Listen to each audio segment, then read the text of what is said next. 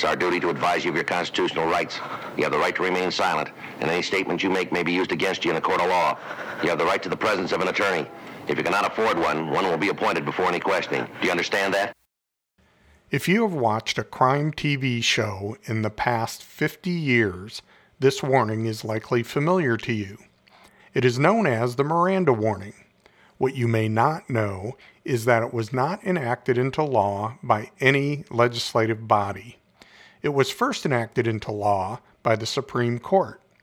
But when Congress was petitioned for and enacted some changes to the Miranda warning, the Supreme Court nullified these changes on the grounds that Miranda was a constitutional rule which Congress could not supersede legislatively. Miranda is a perfect example of judicial review, resulting in new law a power which the Supreme Court was not granted. This is the Free to Be Free podcast, encouraging you to assert your liberty because you are free to be free.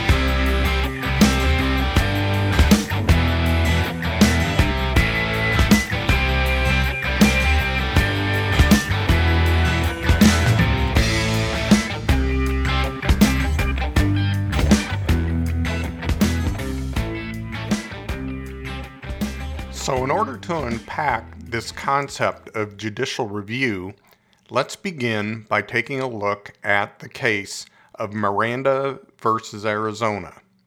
Now, I'm going to read the facts of the case from the Oyez website, and I'll have a link to this in the show notes. So, it was on March 13th of 1963 that Ernesto Miranda was arrested in his house now, he was brought to the police station where he was questioned by police officers in connection with a kidnapping and a rape. After two hours of interrogation, the police obtained a written confession from Miranda. The written confession was admitted into evidence at a trial despite the objection of the defense attorney and the fact that the police officers admitted they had not advised Miranda of his right to have an attorney present during the interrogation. The jury found Miranda guilty. Now, on appeal, the Supreme Court of Arizona affirmed and held that Miranda's constitutional rights were not violated because he did not specifically request counsel. So the case went up to the United States Supreme Court, and the question before the Supreme Court was does the Fifth Amendment's protection against self incrimination extend to the police interrogation of a suspect? Chief Justice Earl Warren delivered the majority opinion in the 5 to 4 ruling, concluding that the defendant's interrogation violated the Fifth Amendment. Now, to protect the privilege, the court reasoned procedural safeguards were required and a defendant was required to be warned before questioning that he had the right to remain silent. Anything he said could be used against him in a court of law. And a defendant was required to be told that he had the right to an attorney. And if he could not afford attorney, one was to be appointed to him prior to any questioning if he so desired. So, in essence, the judgment of the Supreme Court was that Miranda was denied due process in the fact that he was not informed of his rights.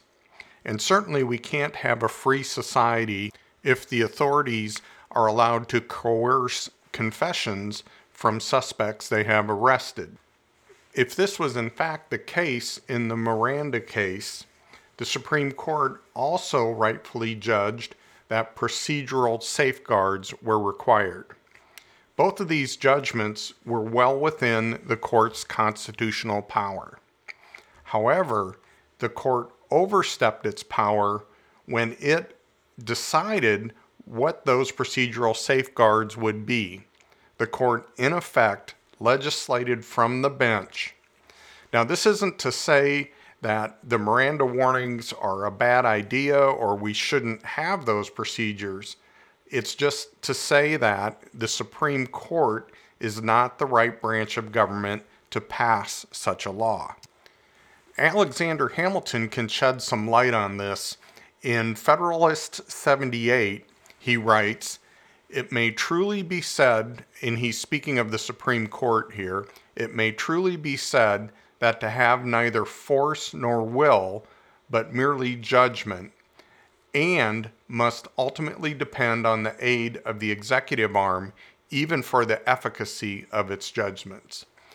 So he's saying that the Supreme Court should exercise or it has the authority to exercise judgment, but that's it. It does not have the authority to exercise will, which is the legislature to pass laws, and it does not have the constitutional authority to exercise force, which is the role of the executive. In the Miranda case, the Supreme Court properly exercised judgment in its decision that Miranda's rights were violated in the arrest and the confession. It also rightly exercised judgment in observing that procedural safeguards were required. But it should not have taken that next step of exercising will in determining what those safeguards are. That is something that should be left for the legislature. Now, as time went on and the Miranda warnings were implemented, there became a number of cases where a suspect would offer a voluntary confession even before police were able to give the Miranda warning. And then later in the court, that voluntary confession would be thrown out. And in some cases, victims felt that justice wasn't being done because a criminal got off because their pre Miranda warning conf- voluntary confession was thrown out. This led citizens to petition Congress to modify the Miranda warning to allow for voluntary confessions before the police read a Miranda warning. As a result, Congress passed a law and it became U.S. Code Title 18, Part 2, Chapter 223, Section 3501. Don't worry about um, remembering that. I'll include a link if you want to look at the specifics of that law. But basically, this law kept the Miranda warnings in place, but allowed for procedures for a judge and the jury to determine whether a voluntary confession prior to the Miranda warning could be admissible in a court of law.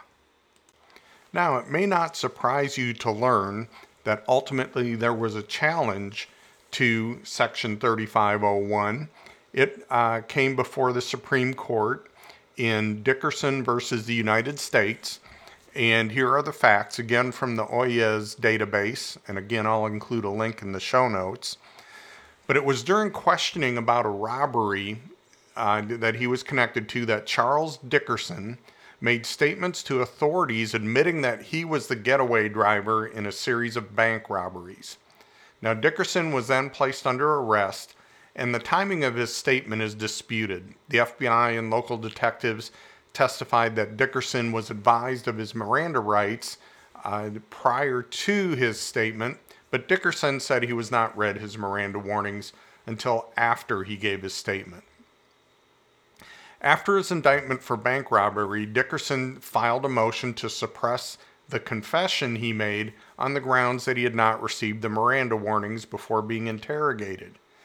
The government argued that even if the Miranda warnings were not read, the statement was voluntary and therefore admissible under 18 U.S. Code Section 3501, which provides that a confession shall be admissible in evidence if it is voluntarily given.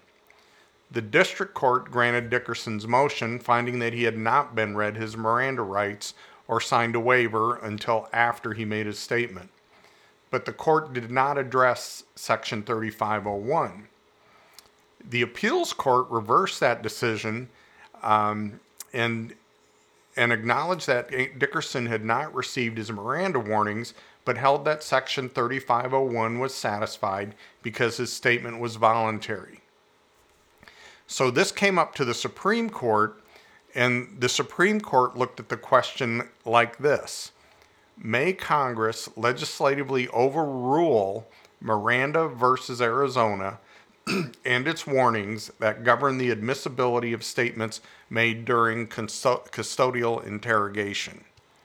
So, in a 7 to 2 opinion, Chief Justice William Rehnquist delivered the majority opinion, and the court held that Miranda governs the admissibility of statements made during custodial interrogation in both state and federal courts.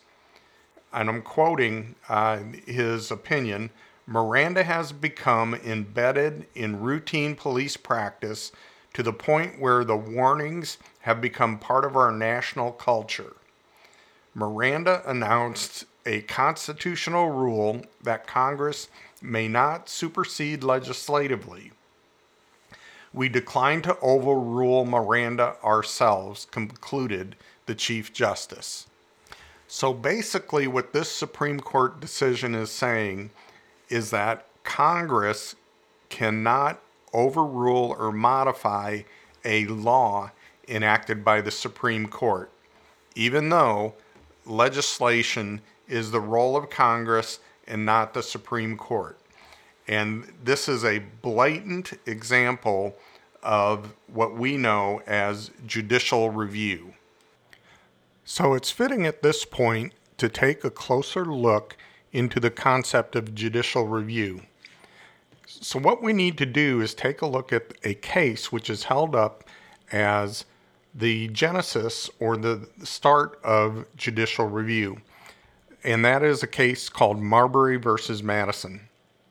Now, before we jump into this, it's important that I note that uh, the description I'm going to use for this case uh, relies heavily on a book, The Second American Revolution by Glenn Neal.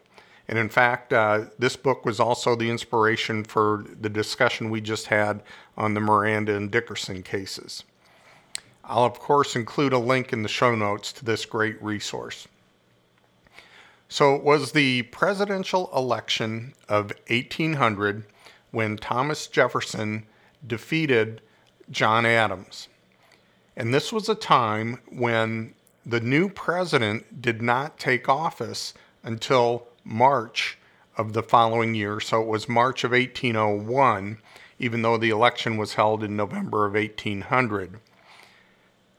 So after Jefferson was elected president, but before he was sworn into office, the outgoing Congress passed the Judiciary Act of 1801, creating 58 new judges. Two weeks later, Congress created 42 new justices of the peace. The lame duck president, John Adams, signed the new bills into law and then proceeded to pack the judiciary with judges and justices in a blatant attempt to preserve power after his party lost the election. President Adams also filled a vacancy on the Supreme Court by nominating John Marshall, his Secretary of State, as Chief Justice of the United States Supreme Court. The Senate confirmed the appointment on January 27th of 1801, and John Marshall continued to serve as Secretary of State through the remainder of President Adams' term, which ended when Jefferson was sworn in as president on March 4th of 1801. The Judiciary Act further provided that upon the first vacancy to occur on the Supreme Court, the number of justices would be, re- be reduced from six to five, thereby denying President Jefferson his first opportunity to appoint someone from his political party to the court. In a race against the clock, Adams appointed party loyalists and instructed Marshall to get the commissions evidencing the appointments sealed and delivered before Jefferson to- took office. Now, wearing his Secretary of State hat, Marshall prepared the commissions and presented them for President Adams' signature, then affixed the Great Seal upon the appointments to judicial office. Marshall delivered the commissions for the judges in a timely manner but because of the time difference between the act creating new judgeships and the second act creating the justices of the peace, many of the latter did not win Senate confirmation until March 3rd of 1801, the day before Jefferson's inauguration. In spite of having only a day left in his term in office, Marshall managed to deliver many of the appointments, but a few, including that of William Marbury, could not be delivered in time. So let me pause here, and uh, it just is amazing to me uh, the amount of political tricks going on here. I mean, we think of our time as, as contentious and parties um, jockeying for control and taking advantage of the others, uh, especially in terms of Supreme Court positions. But we've got all of that going on uh, shortly after the ratification of the Constitution. Well, back to our story here in Marbury versus Madison. Uh, Jefferson, when he took office, he instructed his new Secretary of State, James Madison, to withhold delivery of the commissions. Marbury filed a suit in the Supreme Court seeking a writ of mandamus to compel Madison to give him his certificate evidencing his appointment. So, a couple of comments here. The remedy that uh, Marbury was seeking, a writ of mandamus, is simply a court order, as it, I, I said, compelling Madison to deliver the certificate. Now, Marbury filed this suit in the Supreme Court because he was following the Judiciary Act of 1789, which stated that the Supreme Court would be the court of original jurisdiction for such a case. Marbury argued that his appointment was complete when the Senate confirmed him. President Adams signed his commission, and Secretary of State Marshall affixed the seal of the United States. Jefferson's argument was that Marbury was not a justice of the peace until the document was delivered into his hands. Now, John Marshall, when Marbury versus Madison came before the court, was in the awkward position of presiding over a court that would rule on the legality of his, John Marshall's, own actions when he was Secretary of State.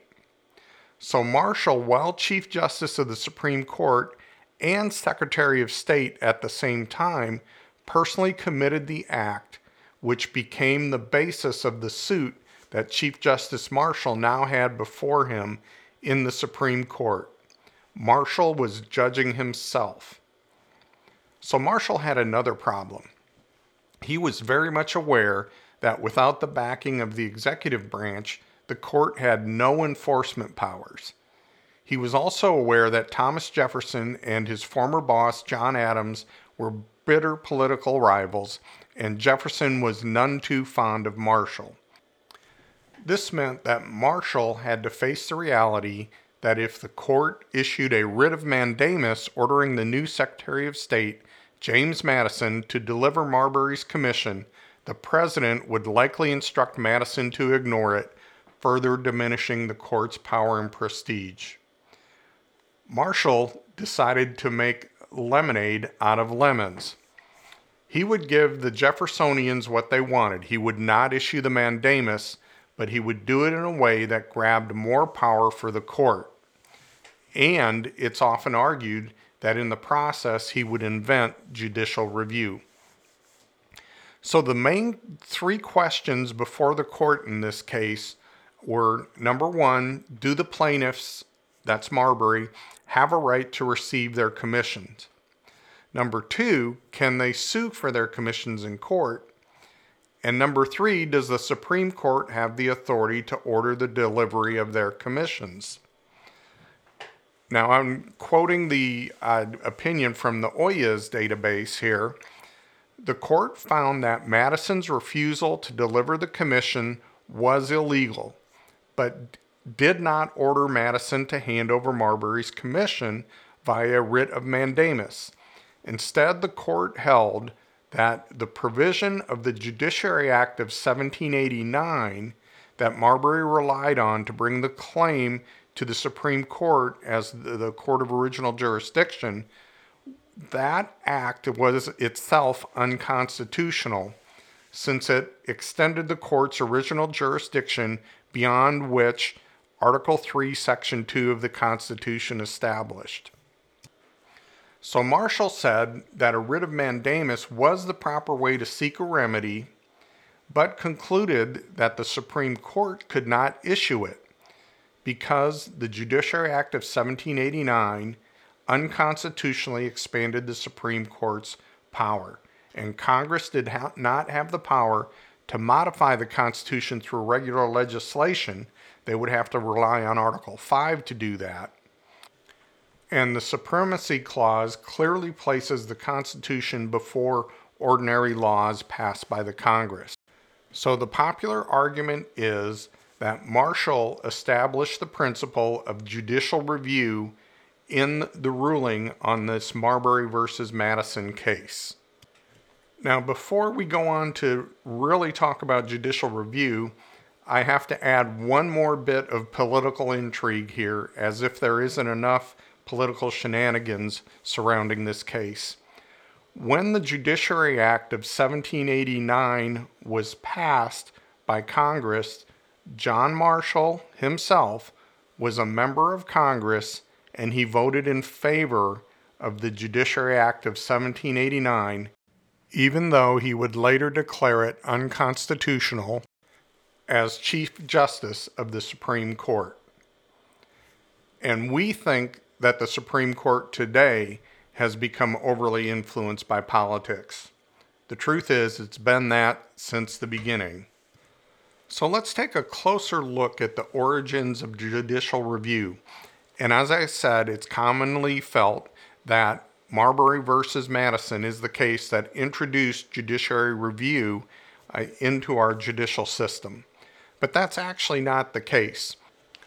In a paper published by Georgetown Law, authored by constitutional scholar and professor Randy Barnett, Barnett makes a compelling argument that the concept of judicial review actually was included in the original public meaning of the term judicial power back in the 1700s.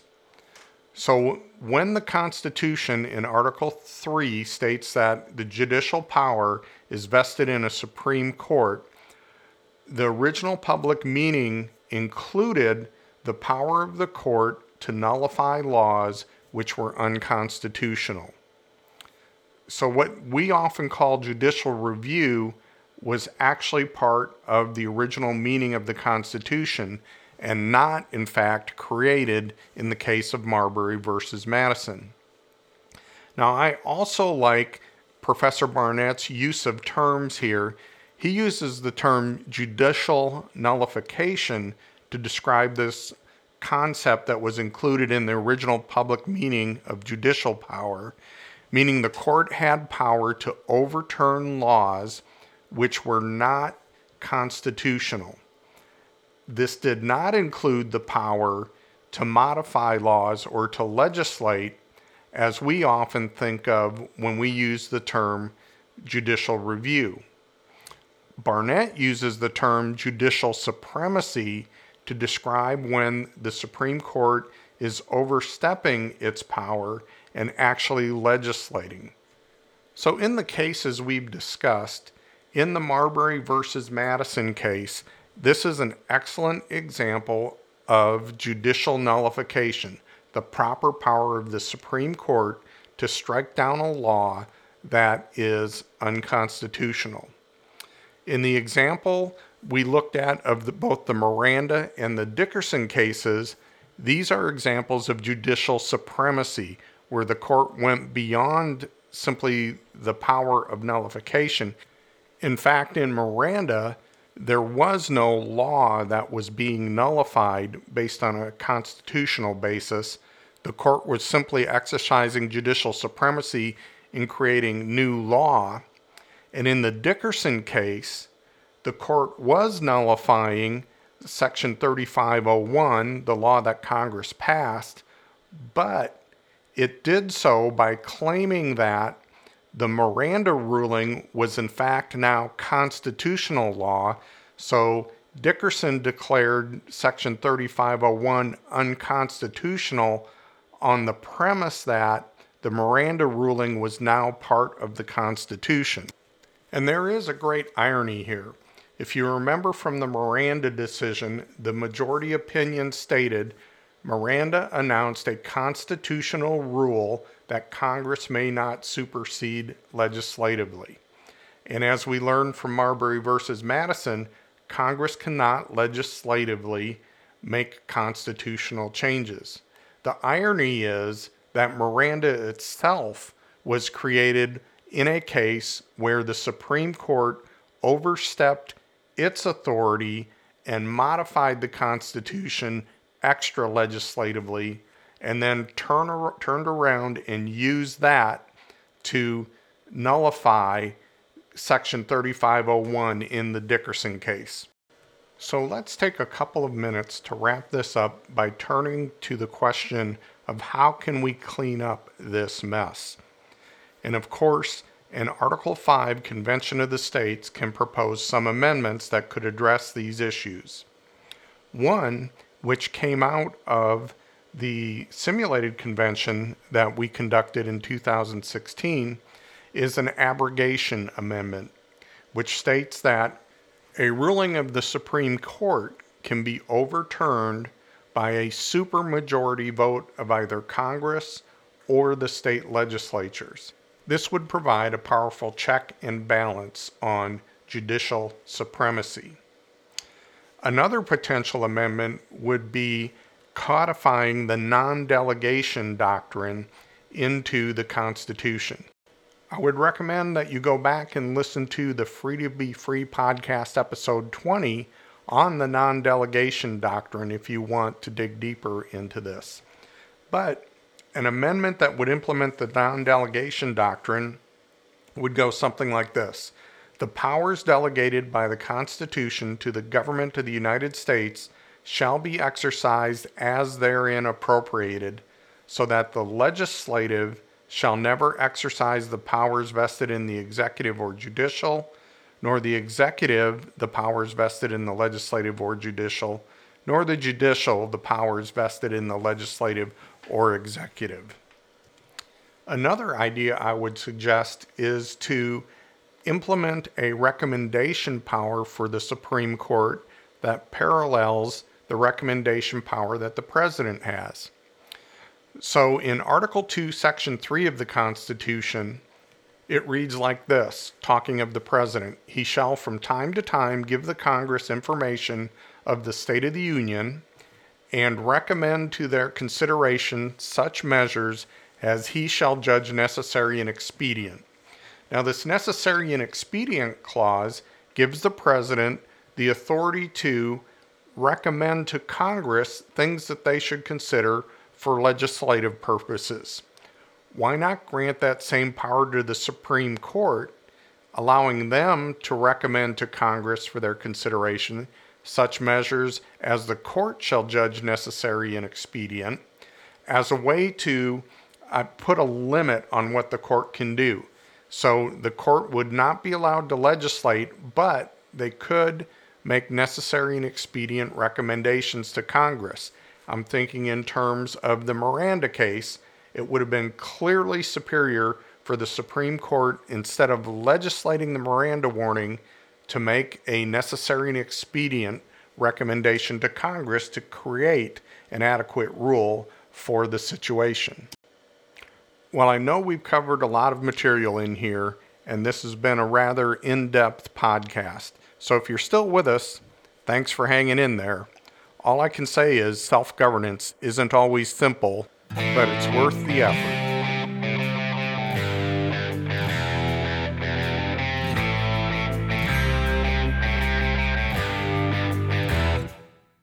This is the Free to Be Free podcast. I'm Paul Phillips. The opinions expressed are my own. You can learn more about the Convention of States project at conventionofstates.com. You can also find the Convention of States Project on YouTube, Twitter, and Facebook. The first thing that you'll want to do at conventionofstates.com is to learn the issue for yourself. Then you'll want to sign the petition. to let your state legislators know that you are ready to assert your liberty through an Article 5 Convention of the States. Until next time, stay free, my friends.